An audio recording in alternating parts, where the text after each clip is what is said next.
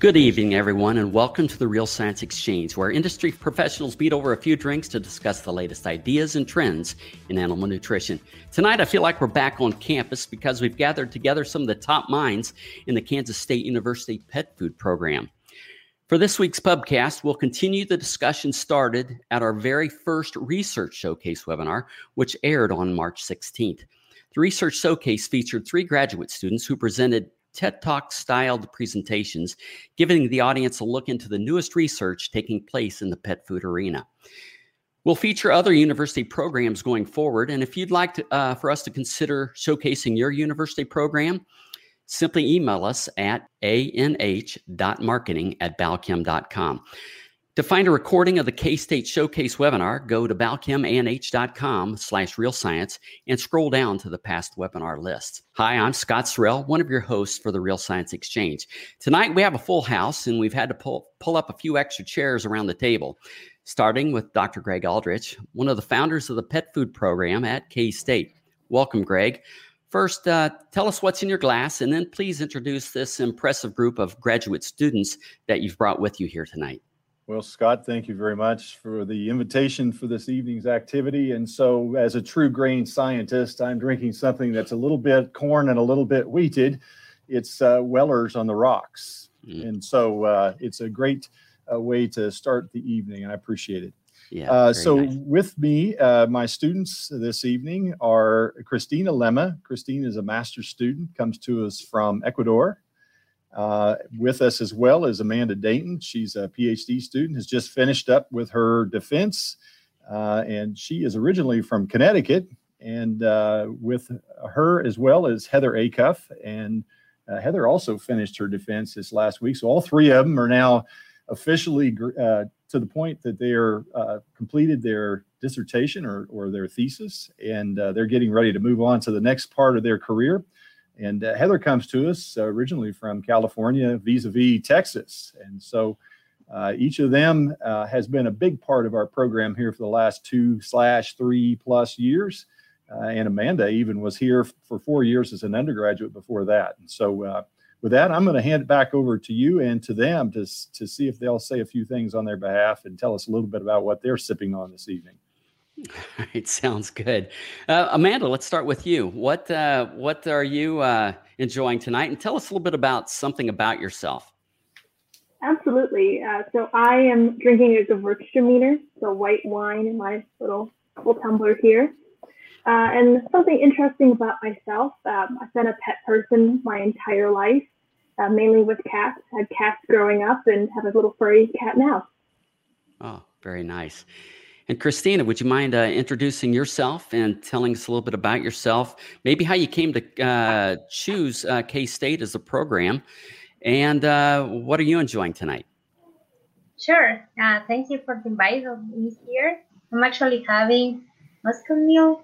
Uh, so I ordered some ginger beer and then mix, mixed it with vodka. Um, it's pretty nice, pretty good. yeah, very nice. Um, yeah, I joined the K-State program in 2018. Uh, and actually, my background is in food science. So then I joined the program to learn about food processing. So it has been a pleasure being here. And I, I chose this program because I have always been surrounded by animals. So I actually own two cats, and they live here with me. Mm, very nice. And Heather, how about yourself? So I'm Heather Acuff, and as Dr. Aldrich introduced, I'm a, a PhD student who's just finished up my program, and I'm very pleased to be enjoying my beverage tonight, which is a Pinot Grigio from Italy. It's a 2019 uh, Peter Zemmer wine, and it's a nice fruity flavor, so perfect for entering into the summer months coming up here. Um, I chose our K State program primarily because it's a really uh, good cross disciplinary uh, focus for all of the subject matter that we get to study. So, everything from food processing to animal nutrition, working with animals, and working uh, with analytical chemistry. So, it has a little bit of everything. It's a lot of fun. Yeah, excellent. So, welcome everybody. It's it's nice to have you here this evening, and looking forward to our discussion. At my side as co-host tonight is Dr. Eric Altom. Eric, uh, you've earned degrees at Tennessee, Clemson, Auburn. So I'm sure you kind of know your way around some college pubs. Uh, so with that, what's in your what's in your glass tonight? Well, um, at Tennessee Tech, as it was in Putnam County at the time, my dad was the uh, pastor of the First Baptist Church, and technically it was a dry county.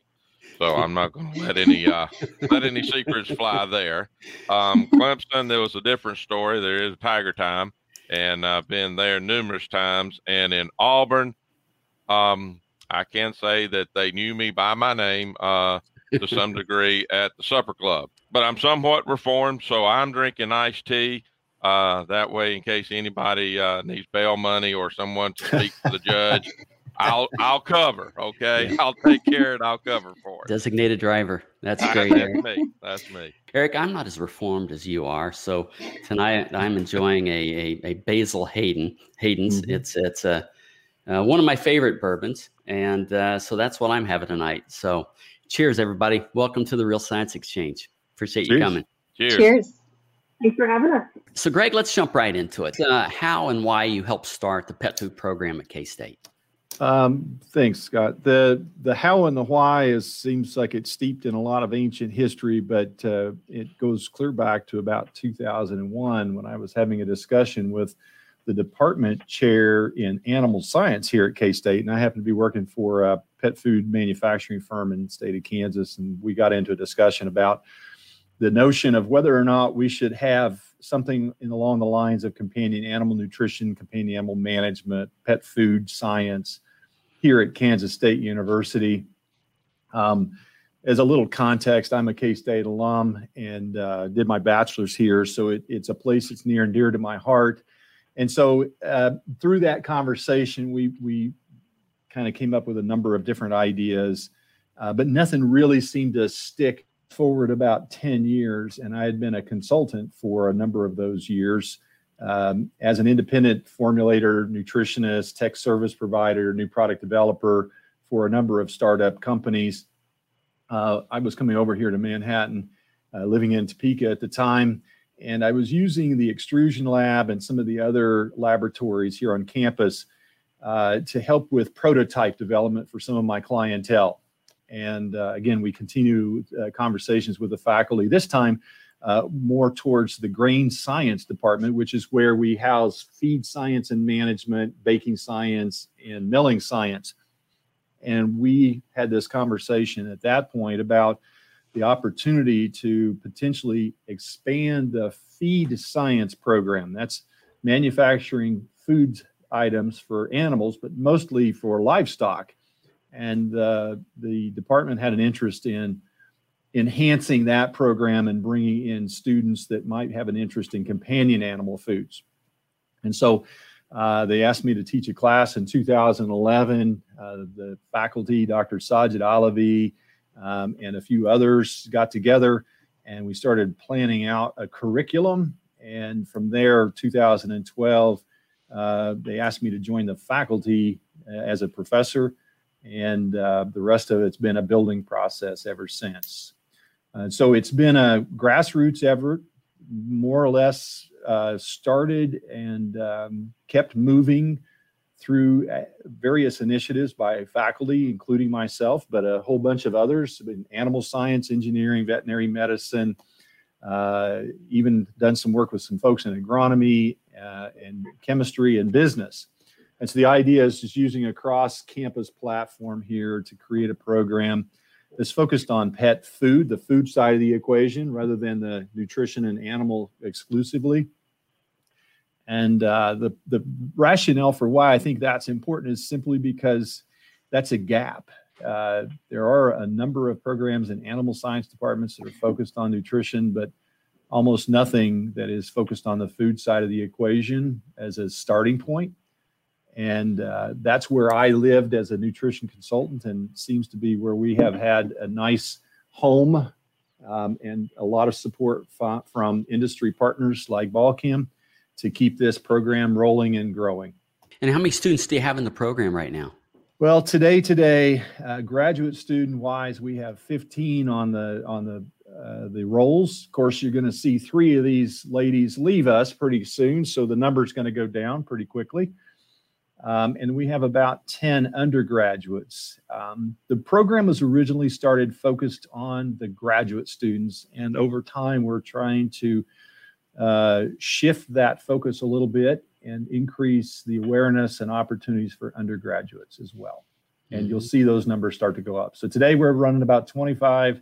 We hope to get to about 40 to 50 in the next five to 10 years. What is the typical path to the to the program and then through the program? And then I'm going to ask each of the young ladies to maybe kind of describe their path. Well, so uh, for the graduate students, the path has been as as diverse as you can uh, probably imagine. So we've had uh, young folks that have come in through agricultural engineering, and uh, we've had several that have come in through veterinary medicine. Uh, we've had a number of students that were our uh, grain science students, like Amanda, that was feed science and management as her undergrad. Uh, we've also had a number that have come in through food science and animal science. So it's been a pretty wide array. Uh, most of the time, when a student approaches, and, and by the way, I've been just just terribly blessed. I've never really had to go out and recruit very hard because this is such a, a passion-based area. that You'll find that when talking with the students, they they have a passion for being in the food side of the equation and the animal side, and so I've never really had to recruit hard. But when students come here, that's that's the first thing I really try to gauge is whether they have a passion or the energy, enthusiasm, dedication to working in this area, and uh, from there, it doesn't matter what their background is, we'll make it work. So, Christina, uh, I think you kind of shared your path a little bit, but why don't you just kind of explain that to us once again? Yeah, sure. Um, so I did my undergrad in food science and technology. Yep. So actually, uh, in my undergrad, I, I had the exposure to many different processing facilities. So the milk, the meat, uh, also the grain. Uh, and we also get to manage a lot of animals, but especially livestock. But when I graduated, actually, I I had the opportunity to join the feed industry, and I really liked. At that point, I was focused on the aquaculture species, but my passion has always been companion animals. So then I start looking for options, and actually, you can realize like there are very few alternatives of um, of this um, career. But it's very interesting because Kansas State is a top program of pet food uh, industry in the grain science department. And that's when I contacted Dr. Aldrich and it worked out. And then I'm here. I, I am completing my master's now. Yeah, and I hope to join the industry soon. Ah, yeah. Congratulations. Yeah. Thank you. Uh, Heather, how about your path? How'd you get here? Oh gosh, I'm a non-traditional student, so I'm a little older, which means my path's a little longer and in some ways a lot more crooked.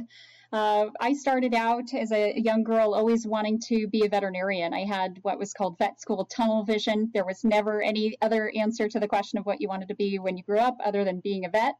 And so when I got through uh, my bachelor's program in pre-veterinary medicine, did a few internships uh, in small animal clinical, I just took a step back. I didn't feel like it was quite the right fit. Uh, vet school financing kind of made me nervous, and I just didn't see myself in uh, in small animal clinical care. Uh, I was really trying to get into the zoological animal uh, side of the business, and, and there just wasn't really a lot of opportunity there at the time.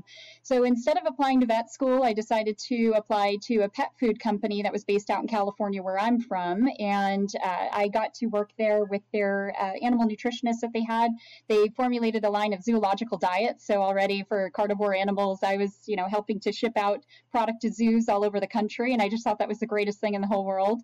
And in, on top of that, they were also manufacturing pet food and uh, were an international brand at that time. So I thought, gosh, what a really cool career path. I can still help animals. And so I went back to school for my master's degree in animal nutrition. It was monogastric. So I did swine nutrition for my master's out at Cal Poly Pomona. And shortly after that, um, I was attending an industry trade show, met the owner of a small startup pet food company called Nulo. And the owner there needed a product development manager, and I was looking for adventure and change. And so I, I took the opportunity and moved to Texas I started working there, and uh, that connected me with Dr. Aldrich, who was a consultant there for their company. And uh, when I learned he was a professor at K State and had a pet food science program, of course, you know, all the bells went off in my head. I've got to get, be a part of it. It was just really cool, something very relevant to what I did. And so uh, that that I jumped into the PhD program, and fast forward three years later, here I am getting ready to graduate and go back to work. So yeah, Excellent. Nice story. Nice story. Uh, Amanda, what's your story? Absolutely. So, um, back in high school in Connecticut, I also thought I wanted to be a vet, uh, but I knew that I wanted my undergraduate degree to have a lot of hands on experience. I'm someone who learns best by doing instead of just reading a book or listening to a lecture. And that led me to Kansas State University. There's a very good vet school here, and the feed science program is extremely hands on. Every nearly every single class that's required in that undergraduate degree has a lab with it.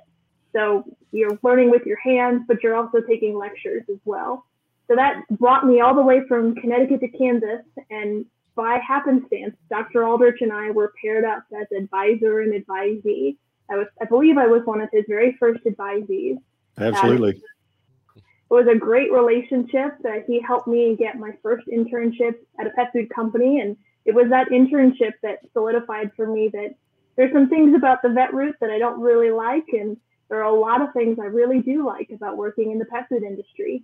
So switched mindsets about halfway through my undergrad and then went and did a master's degree at the University of Illinois, uh, where I specialized in companion animal nutrition. And then the K-State purple blood is never completely out of your system. So I got I got pulled back in by Dr. Aldrich. He was looking for someone who wanted to fo- focus on canning and on wet pet food. And that's an area of the industry that I absolutely love. So I jumped at the opportunity to come back and to really get to understand the food science side of canned pet food and all the technical knowledge and technical skills that not uh, every program is able to pass along to its students. Mm-hmm. And what are your plans after graduation? I guess I should have asked that of all three of you. Sure. Um, so I just accepted a job a couple weeks ago. So I'm uh, I'll be moving in a few weeks, uh, headed back east to Pennsylvania. Okay. Very well. Awesome. Awesome. Congratulations. Thank you.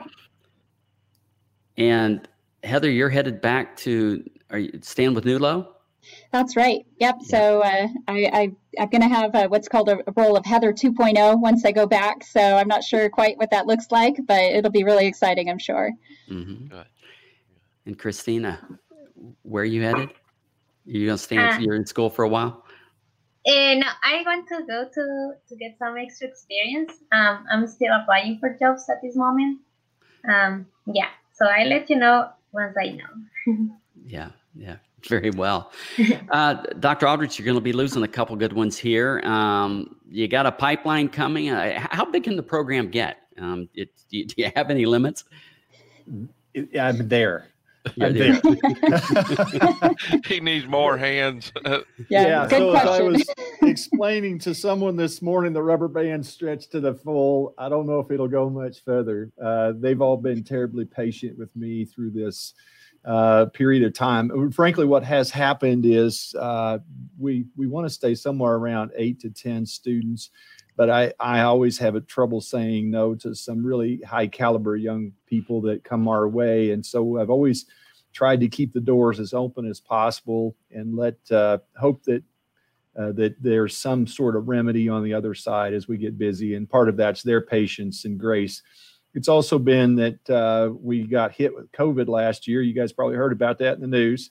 Mm-hmm. Um, but uh, that has delayed a few folks, and so several several of the students were um, supposed to be graduating last summer and fall, and unfortunately, we had to delay that because we were pushed off of campus. Um, nobody was angry at us. It just they were more concerned about us uh, contracting and continuing to spread the disease. So uh, we were off campus for about five months, and that's kind of delayed us. That's what's got us uh, kind of doubled up right now. We expect uh, by this time, eh, well, by August, we'll be down in our count by at least seven students, and I should be back to around a total of eight graduate students. Is kind of the ideal size for one professor. Um, what we're hoping to do in the long term, Scott, is is is I uh, agreed as an industry professional to come in and become an academic, which has been a bit of a mind bender um, all along, is that the reason or the, or the only re- interest that I had in being able to do this uh, towards the end of my career is, is that if we could A, create a sustainable program and B, to build some critical mass. And so I'm hoping as we go forward in the next few years, that there'll be some additional industry support to maybe help us with um, some additional hiring of other faculty so we can increase our numbers here and truly service what I think the industry has a demand for, both in research and also in our graduates. Um, I think we could probably place twice to three times the number of students that we're graduating on an annual basis with pet food companies. Um, it's just a matter of recruiting those students and being able to provide a, enough faculty to carry the coursework. Hmm. I'm assuming there's probably more bandwidth for more students. Uh, you know, pet food industry is growing leaps and bounds. And I'm also assuming there's probably other programs out there looking to to build their own program. Um, what kind of advice would you give them as they look to build their programs? Um, probably the biggest thing is is don't let the idea that you got to have money get in your way. Just go do, and the money will come. That seems really strange in these era of budgets and constraints, but it's Eric and I used to work for a gentleman, uh, a, a, very profound thinker, uh, and uh, Clay Mathile, who was uh, our owner of the IAMS company years ago, and he, his statement was, and I'm probably paraphrasing here, is, is you'll always have more money than you will time. So the idea is, is that money will come. And I've been able to operate w- within the boundaries of the university system under that foundation is that if I found great students and had great projects, that the money would come for it. And so that's my advice to anybody starting any of these programs. There's plenty of need. You just need to put it out there, build it, and uh, the industry, the students, and the programs will fall into place. Hmm. Yeah, great advice. Uh, what kind of impact would you say? Maybe it's a little early yet, but what kind of impact would you say that uh, your program, your students have had on the industry so far? You have any nice anecdotal stories? Well, I have to think about that, Scott, a little bit. Um, and so, leading into that conversation, I would simply tell you that we're starting to see more and more K-Staters out of our program placed in uh, various companies around the pet food industry, and it's really fun to see them having some success and moving upwards and across to other different opportunities. Um, most of the folks, and I'll, I'll use this anecdote. This was from one of our uh, students that was placed uh, after her master's degree over here at Hills in Topeka. And one of their advisors was basically telling us that uh, while she came in with a master's degree, and and we always hear this idea of well they hit the ground running. He says no, not just that. She was a two-year head start about ahead of anybody else that we've ever recruited for this for the same job, and and that's because most of what they had recruited in the past were food scientists that had come in from the world-renowned food science programs, but they didn't have any of the baseline understanding of how pet food was manufactured how it was regulated, and how it was evaluated from an animal standpoint or from a human consumer standpoint. And so, you know, the students coming out of here have a two year head start on anybody else that they might run into that's coming out of an animal science, food science, food engineering program because they just know this business and it's different. Pet food is different than human food and it's different than livestock feed. It is the third leg of the food industry stool. So I've kind of monopolized the uh, microphone here. I, would like to open it up to to the team here. What what have we not covered yet that that you guys would like to share that we need to share about the, the K State program? Having been able to be at K State and part of some of their R and D showcases and innovation workshops, I think is very critical not only for the industry to see and meet these students, but also for other students in graduate programs and agricultural programs across the country to be able to come in and see what what those opportunities are because you don't know what you don't know. Um, and Greg highlighted the challenges, sort of like human food, but not really. It has some principles of animal nutrition and feed production, but it's it's there's enough nuances there that it's not a simple plug and play industry. Um, and I think to me, it's an incredible time because not only are you going to do this, but you're going to have to have your passport. It is absolutely global. Um, and they're trying to expand more and more and more around the world. So it's very, very much a global global industry as well. Asking Heather, what kind of advice would you give to um, students? I, I have had three. I've got three kids in college right now, and all three of them, uh, they they they really struggle with knowing what to do and finding their path and they're all finding it right? You know we all do. Mm-hmm. but but what kind of advice would you give um, a young student just getting ready to leave high school looking for a, a school looking for a major? What kind of advice would you have uh, for them relative to looking at at at, at doing what you're doing sure uh, i think it's it's kind of two-sided advice so one is if they're feeling ready to go straight into college and they feel that kind of compelling direction to just stay in school, then my advice would be to talk to the professors of the programs they're interested in joining. Don't be afraid of them. Um, I see a lot of the young students on campus today, and coming in being older than them, they just seem so shy and so isolated in their world and, and afraid of interaction. When in reality, professors are there to help them. They're willing and open, and that's why they do what they do. So, young students looking for a program, reach out and talk to your professors and just explore, ask questions. That's that's what they're there for. And on the other side of it, you know, for older students, um, you know, I, I kind of struggle with this and I wish somebody had given me this advice. But for a while, I told myself the lie that you're too old to go back to school. You know, I graduated, I joined the workforce, I passed 30, and I thought, oh, I could never go back. And that's absolutely not true. You know, if you're if you're interested in a certain area, then yeah, it's never too late to go back. And I, I find, find myself laughing now. You know, I see PhD students that are in their 40s, 50s, even older, and I'm just like, why did I tell myself that? So I, I hope that if industry members are looking in, in going back to uh, broaden their academic career, that it's never too late. So so don't let that stop you. Yeah, great advice. So Amanda, Christina, any thoughts? Sure, I'll jump in if you don't mind, Christina. I think that Heather's made some excellent points, and maybe the one thing I'd add is that if have taking an internship is an option that's available to you, even if it's just a summer internship or I know some companies will do a, a one week immersive experience for college students. Uh, definitely take advantage of those opportunities. Uh, for me, they help shape my career, and they've even been uh, items that have come up in job interviews down the road. So I think internships, getting to actually have some experience in the industry that you think you might want to work in, is very valuable. It can help confirm for you that yes, this is exactly where I want to be. It can also tell you, mm, maybe this isn't quite exactly what I want to do. It's not really what I was expecting. Great advice. Christina, anything to add? Yeah, uh, actually, you pretty cover most of it, but I would also recommend uh, young uh, students to jump into internet. We have like endless information there, and we can actually get to see um, how different careers can actually be after you're done. Like how are the jobs you can find after you you study certain career. So i think it's also very beneficial for us when we don't know like what to do or what we expect when we follow certain path. So it's very beneficial to to to get into deeper information. And of course like visit the university contact uh, professors. That's also very helpful as well. Hmm. So, Christina, while you have the floor, um, during the webinar, you outlined some research that you had been working on.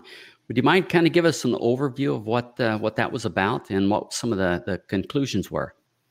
Sure. Um, well, my my research was about replacing the functionality of gluten. So nowadays we have treats that are mainly uh, made with wheat, and it's basically because wheat contains gluten, which is a protein that helps with the structurability and also the like it helps a lot in the process of the of the products. But there are also other grain alternatives. So in our specific case, we evaluate sorghum. Uh, but since sorghum is a gluten-free cereal, we replace the, the functionality of gluten with different proteins. So for this study, we evaluate different uh, sources such as egg protein, spray-dried plasma, and gelatin, and we compared how those behaved to, to the wheat original product. So it was very interesting, and uh, we got like very nice results. Uh, one of the main results and the findings we had was that the hardness of the product was significantly improved. So we actually confirmed like that this protein can with bind, uh, water binding capacity. and also during baking they have the structurability uh, forming. So they ca- they couldn't they could be shaped in the rotary molder, which is a, a specific uh, shaping technology that we use in, in this research. Um, we did not find uh, differences in the acceptability when we perform a ranking test with dogs. So that's also a very interesting outcome we, we got in this experiment. And uh, other outcome that we that we had was that when we um, evaluate with a sensory human panel, actually uh, they they realized like they all the cracks of the products were removed when adding the protein, which actually can translate in the acceptability by the pet owner uh, when they look into the product, and also in the color of the protein that generate the product. So they created like uh, darkening in, in the processing. Hmm. Dr. Aldrich, any or Hmm. Eric, any any questions for Christina? Yeah, for me, I always wonder. The first question is, you know, kind of what would I have done differently? Mm, Um, and then, you know, as scientists, the next question is always, okay, well, what's next? Most studies are going to give you three, four, five, and I'm not asking about, you know, proprietary information, but, you know, with what you've learned, where would you like to go next with evaluating baking or preference testing or those types of things? I could have included more preliminary trials before going into the big round that we had. Um, Okay. Yeah, because we experienced a little bit of trouble while processing, especially the egg protein. So I would recommend, or if I can like restart the project, I could do more preliminary trials with that. Mhm. And also, like it will be very interesting to evaluate more in depth each protein. We evaluate the cereals by themselves, so evaluate white sorghum, red sorghum, and the wheat. But we don't have like much information about the proteins and the uh, characteristics they have by itself. Okay. So that's very important, and actually, it was like it is still a gap in our study, and it, it will come next. Like Good, good. So that'd be the next way. Kind of get a little more detailed about all those individual proteins, and maybe do a few more, you know, bench top trials or bench top assays to make sure you've got all the the, uh, the protocols and things in place before you go to the lar- much larger trial. Yep. So we actually have a wider range of the uh, protein inclusion in this in this case. Excellent, excellent. To that point, uh, what Christina's project was about is can we replace wheat with another grain that contains no gluten Mhm. and use a soluble animal protein? The answer was, Christina, could we do it? We, Yes. Yeah. we could. Now we got to fine tune this because I don't think we're at the end of whether or not it's, uh, you know, there's some, there's some, probably some trade outs, some replacement values. We may get into some combinations of proteins. So, hmm you know, Christina really led us down the path of yes, we can. Now we get to get down into the details. Right, right, right. And that to me is the fun thing. How do we start tailoring these matrices? How do we start tailoring the processes? How do we start building those data sets? Because what a company's going to ask is, what will this do to my costs? What will this do to my run times? What claims could I potentially make on the product? So start getting into some of those fine tuned because you may have you may do one thing that meets this criteria, but it's a trade off in another area. And to me, that's exactly what we're asked to do as technologists. Yes, we can. Now let's make it a, little more tailored. Let's make it a little more fine tuned. Let's be able to articulate a little stronger. So that that's an excellent job, in my opinion. So, uh, so it, so in my perspective here, in some respects, we could continue to go down this path here at K State and explore a little bit more, and we'd be looking at some of those fundamental trade-offs between the type of protein, the concentration of the protein, and the type of starch and the process. But uh, you know what we've done right now has opened up the door for as a technology for companies to go in and take that same thing and adapt and and uh, mm-hmm. refine in their own production processes because mm-hmm. you know the production process is going to be quite a bit different from one manufacturer to the next. So right, right. We've at least opened that door. We'll we'll continue to explore here a little bit, but um, you know, for pet food companies that want to go down this path, uh, the proof of concept's there. Good, hmm. good, excellent, excellent. Amanda, tell us a little bit about uh, the presentation that you gave during the Real Science Lecture Series and what were some of the key findings of your experiments? Absolutely. So, uh, this was just a small portion of my research for my PhD, and it specifically looked at some of the typical and common carbohydrate hydrocolloids that are used in wet pet foods. We've, in the past, we've learned a lot about how they affect nutrition and stool quality, but no one has ever looked at their functional benefits to the food product itself.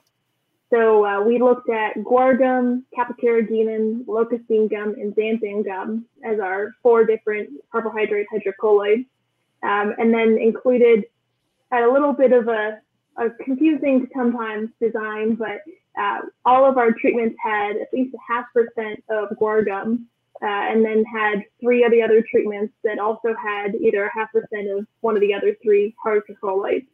Uh, and so we were able to see that by adding these hydrocolloids, we increase batter thickness, which is beneficial for when we're filling our cans or other containers in wet pet food. Uh, and we also saw differences in texture.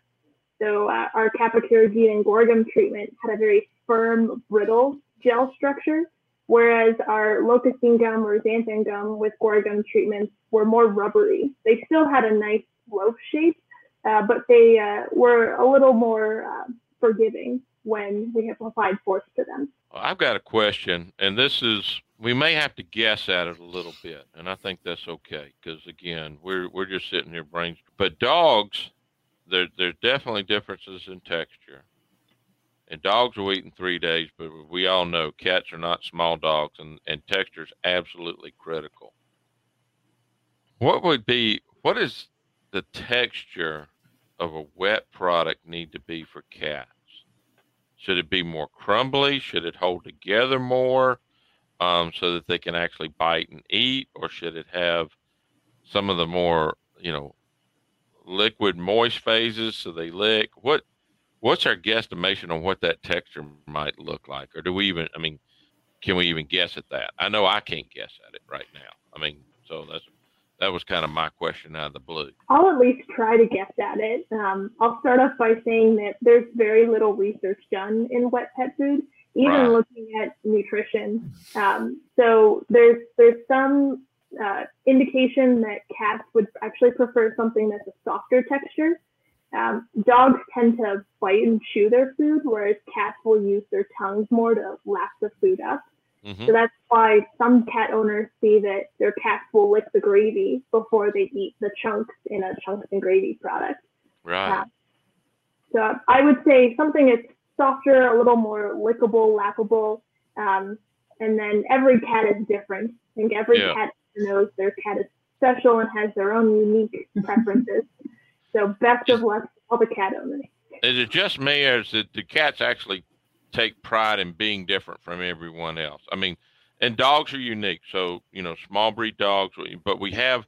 It seems that we have larger groups and trends, but it's almost like at times every cat in the colony has their own little quirks and differences and this what they like to eat out of and how it some's on a flat surface some prefer a bowl, and and I do remember working with some of the wet products that the viscosity of the gravy was very critical, such that it would drain through. If you're doing a C&G type product, it would drain more toward the bottom, such that the cats would would eat the chunks of the nutrition at that in that particular formula, rather than just licking the gravy and leaving the chunks behind. But is it just my opinion that cats seem to take pride in being unique, or is or am I just misreading it? I think they're just brutally indifferent. yeah. And maybe Absolutely. blissfully ignorant that they yeah. don't realize that not all cats are exactly like them. That maybe yeah. they're the normal. Yeah. yeah. You know, building uh, on Eric's question, Amanda. So, uh, in, instead of the animal, what what's their preference? What's what's the human prefer? Do we know that? And ha- have you guys done any uh, market research and trying to understand that at all? Uh, so I hate to keep repeating the same answer, but unfortunately, we really don't know a lot about wet pet food in the peer-reviewed literature. Um, that was a, an area that Dr. Aldrich and I have discussed going into in the future uh, with the sensory analysis sensory analysis center here at Kansas State University. You know, really understanding what do pet owners prefer, what are they expecting out of a canned pet food. So hopefully that will be coming in the future. Spoken like a true scientist. More research is needed. Mm-hmm. right. Well, the, yeah. the problem is, is there's no research done so far in that yeah. area. So you know there is more research needed because it's a huge gap. I mean, uh, uh, I, the, the various meetings I go to and conferences, and we'll talk with these students. Will take their posters or their presentations, and somebody will catch me in the hallway and say, "We already knew that. We already knew that information." And my point to them, if it wasn't published, it wasn't done. Mm-hmm. And mm-hmm. there's so much of the work that people assume we know from human foods, or they assume we know from the companies and their marketing uh, and positioning of their products, but it's not written down anywhere. Good luck finding it. Uh, we've got to go build that library, and that's kind of what we're trying to do here. Yeah, yeah, good for you. Heather, let's uh, let's turn to you. You gave a very nice presentation on probiotics during the Real Science Lecture Series. Tell us about that and what kind of conclusions did you come to? Sure. So the probiotic I was working with through my research was the Ganeden BC30. It's a Bacillus coagulans sporulated probiotic, and uh, non-science, just industry talk. That one's been very much promoted as a probiotic that's great for processed foods on the basis that it survives. So it's one that we can guarantee viability for. Uh, my company is included in promoting its benefits for dogs and cats, but much of that support has been based on what we know in humans. So to Dr. Aldrich Aldrich's point, what do we know about dogs and cats and this probiotic? It just hadn't been done before. So much of my research was a pilot study on understanding how this probiotic responds to extrusion processing, which is going to be one of the main ways that pet food is produced, as well as what are some of those benefits that we, you know, are we actually going to see them? And if we see them in the animal, at what dose does it take to get there? So, just key highlights of what we found is that the probiotic did survive extrusion. Um, depending on what our settings were for that extruder, we saw anywhere between uh, two up to about three and a half log reduction, which equates to over 99.9% loss. So it sounds like we're losing a lot, but when you think in probiotic numbers, if you're starting with a very high dose, say seven log, then losing three log may be acceptable depending on what your target dose is for the finished product. So it's all relative to what the finished product intention is and, and how that extruder process is run.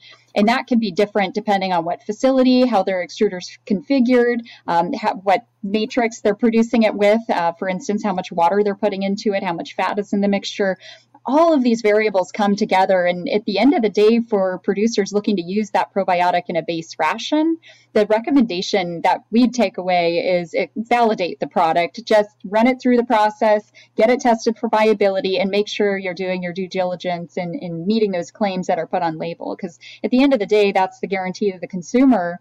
And on the animal health side, if it's going to elicit a benefit, it needs to be at a certain dose. So for ours, uh, that dose was around uh, 10, it was 10 to the ninth, which is about 1 billion CFU consumed per day per dog. So we've got to take that into account, backing all the way upstream to how much we put into the products. Dr. Altom, if you were uh, sitting in on, on uh, Heather's defense, uh, what, what, what kind of questions would you ask? Well, we've had a good conversation, and I've been fortunate that um, I've been, they've been around some of the students before and, and – Heather and I've had a conversation about exactly her study was to actually put it through the extrusion process, but we have multiple steps in that process. So, as a manufacturer, my question is where would I get the greatest survivability? Should it come through the, you know, a dry mix that then goes through the conditioning cylinder and then through the extruder? Um, should I look at it as part of a component that's going to be enrobed on the outside of the kibble? Are there other technologies to try to protect it? So, I mean, I know, and I like the work because the biggest thing is, will it survive during extrusion? And some people say yes, a short time. um, but it's high temperatures, high pressures, high moisture. All of those things really just have a a huge step. And quite honestly, with a lot of the regulations around FSMA and safety, you there is a bacteria kill step in in the extrusion process specifically to do that. So, Heather, help the team understand a little bit and our listeners. Um, you know, if the world's your oyster, where would you try to plug these these uh, gut health probiotic technologies in um, to the manufacturing? Sure. Uh, I think if it had to be in the food and not served se- separately as a concentrated supplement on the side, then adding it to as an enrobing feature on the coating of the kibble would be the best bet. Uh, you know, when you're exposing the probiotic to those harsh conditions, whether it be steam in the preconditioner or it be all of the, the friction that it's hitting against the screw in the extruder, you're asking a lot of a probiotic. And in mm-hmm. part of my research, I tried to highlight the journey of a probiotic, putting yourself in that organism's shoes I would not want to come back and be a probiotic. It would be so much work to be able to to withstand all of those different stressors. And by the time you've reached the pet, you still have to pass through the gastrointestinal tract. So I think best foot forward for probiotics, adding it as a coating to the kibble would be the most uh, or the way to maximize survival. But um, you can also have a number of other ways. You know, if you you uh, feed it as a supplement concentrated on the side, you have a little bit more control over the dose and how it's stored and handled. It doesn't necessarily have to go through mass distribution uh, as kibble would have. So okay. All right, that's good. And and you know, we you and I've talked as well. If we can, the more the more technologies that we can put in the kibble, a lot of people say, well, that just is there to increase the price of the food.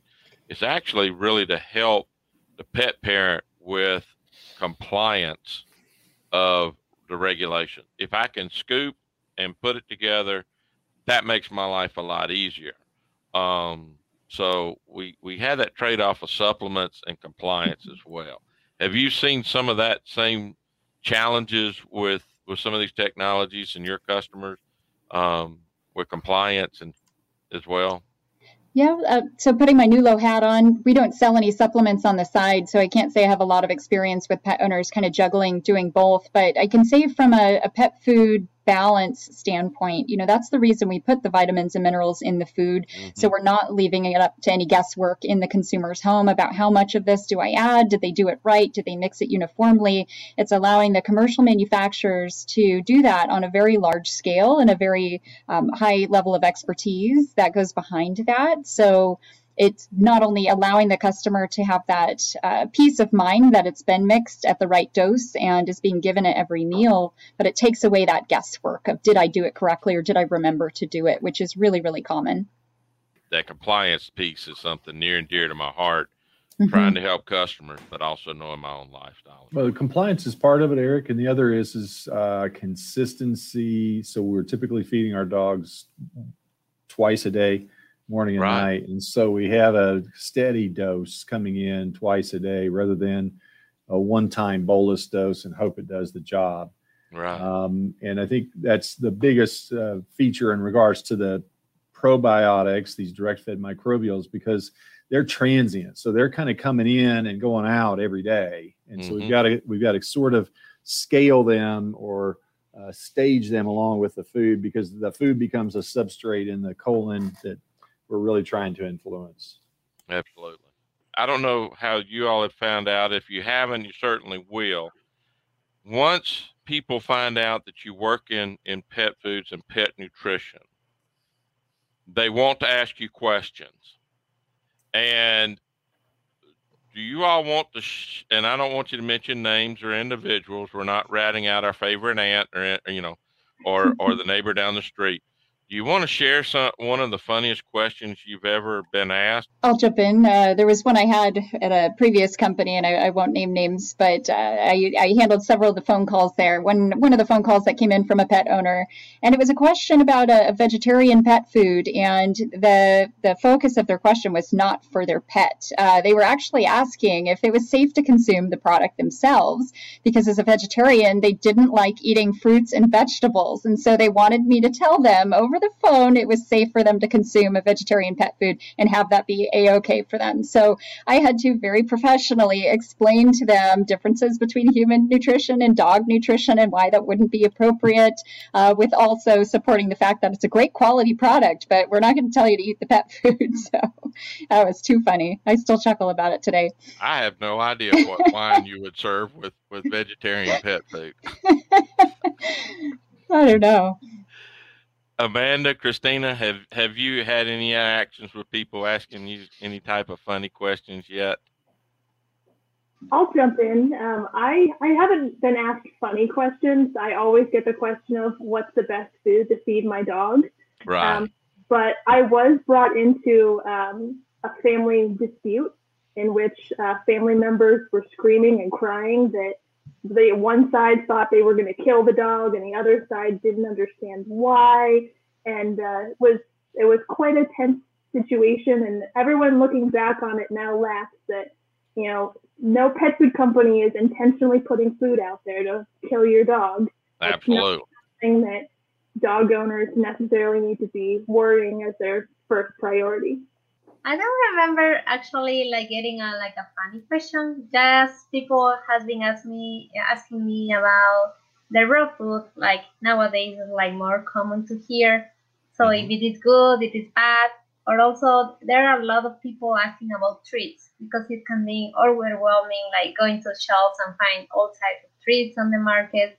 So I have received more of this type of questions, like more general. That's not, like unspecific and funny.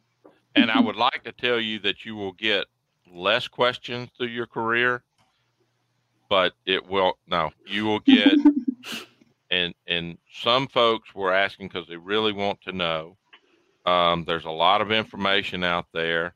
Some of it is questionable, as you know, that that's in the public domain um, for the general populace, and so we kind of have to be that that translator of what do they really mean and what does this mean and and um, I, I, I may chuckle about it, but I do get uh, a sense of enjoyment to be able to help people because they they want to do the very best for these dogs and cats and the animals they share their lives with. Um, money, uh, we say it, it is important, but really and truly, they'll sacrifice some other areas just to make sure that their pets are taken care of yep, Eric. I think we could do a whole podcast on funny questions. Uh, oh but, no, uh, no, we would all get sued. yeah. With that, I don't know if you guys noticed, but uh, Stephanie did flicker the lights, which means last call, and so we'll have another round here. And yeah, absolutely. And the, the pup back there is getting a the best. What'd that say? Best dog, dog dad ever. The best dog dad best ever. Absolutely. Well, yeah, I saw you feeding the pup back there. Um, yeah, Lucas decided it's bad. It's time to go out for a bio break. Yeah.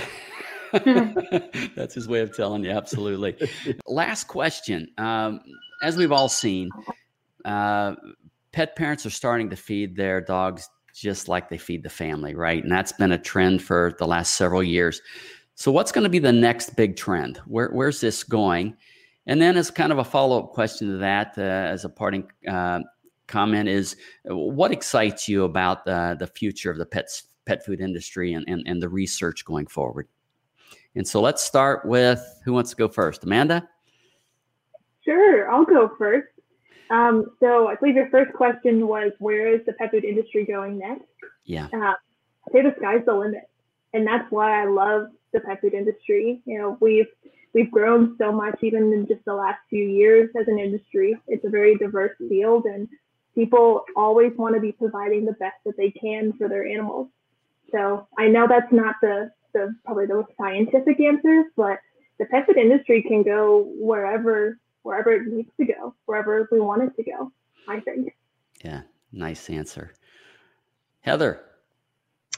I think there's going to be a lot more focus on sustainability as we go forward. And that doesn't always agree with that family feeding type of mentality where we'd have meats that we would find on our own plates, you know, the, the nicely cut chicken breasts, hand trimmed, and all of these grass fed claims and those sorts of things. I'm really starting to focus in on not just the where the ingredients are coming from, but in the packaging that they're put into and how those packaging are disposed of. Um, so that it, the company that I work for today there's a lot of focus on that and trying to be better stewards of our planet while also providing that nutrition for our pets. So I think that as, as humans start to focus more on that for their own families, we're going to see that trickle into pet as well. Mm-hmm. Well said. Christina, what say you? Yeah, I, I got agree uh, with Heather. Like nowadays, like the pet food industry, it tries to find like different raw materials like not commonly used. So it is in towards to sustainability, but also in the nutrition. So nowadays we see like more research with different and new ingredients. So how these ingredients uh, perform on the health uh, of, the animal. So I think it will be like it will be continuing increasingly. So as much as we get like new ingredients, actually we can test on the animals and see if they are uh, available um, can be used in them, like with health beneficial uh, benefits to them. Uh, and I remember we have talked uh, for a while, but nowadays, like people have more access to information, so pet owners actually wanna like pet uh, pet industry companies like providing them solutions to different uh, um, sickness that animals can have on different like if the animals want to run or it's a, like a fleet animal, so they want also to have products for that specific target of animals. So we need to create more uh, products for different also targets, similar to what's seen in the human industry. Mm-hmm. Very well. And Dr. Aldrich will give you the last word. So the first, I'm watching Luker here. He's he's anxious. I think he's got his his uh, knees crossed. So trying to make sure we get in the call before he uh, he explodes on me. Anyway, so the the idea is, is what's the future? I think the future is uh, as as the students have already shared with you. It's it's pretty wide open. But I would tell you that as uh, Heather and Amanda have have uh, been involved in writing a paper about sustainability and some of the topics that I'm hitting right now uh, with the on the on the trade show sort of scene with the conferences, uh, protein is going to be our biggest challenge moving forward. Um, our our world population is growing rapidly, continuing. There's more and more of those folks eating more protein, more protein from animal sources. And so, for those of us in the companion animal side, the pet food side, we're getting squeezed and we're going to have to start to embrace a lot different uh, varieties of protein uh, that we use in our companion animal diets. And it may be more of a harken back to vegetable based proteins not exclusively animal based and it may be alternative sources of protein insects protein uh, single cell proteins microalgae um, even some animal protein sources that we may have discarded in the past. So mm-hmm. uh, we're going to have to get a little bit more open and receptive as consumers to alternative sources of ingredients rather than being overly humanized. Otherwise, we just won't be able to sustain this business. Well, we've certainly enjoyed getting uh, a behind the scenes look at the newest research in the pet food market. And so, thank you for joining us tonight and sharing your research. We know the future's bright with the great minds like yours leading the charge. And thank you to our loyal listeners for stopping by at the, at the exchange to sit around and, and spend some time with us here tonight. If you like what you heard, please remember to drop us a five star rating on the way out. You can always also get a really cool Real Science Exchange t shirt just by hitting the like or the subscribe button on your favorite podcast platform, and then send us a screenshot along with your address and your size to anh.marketing at balchem.com. Our scientific conversations continue at the Real Science Lecture Series of webinars. Visit balchemanh.com slash real science to see upcoming events and past topics. We hope to see you next time here at the Real Science Exchange, where it's always happy hour and you're always among friends.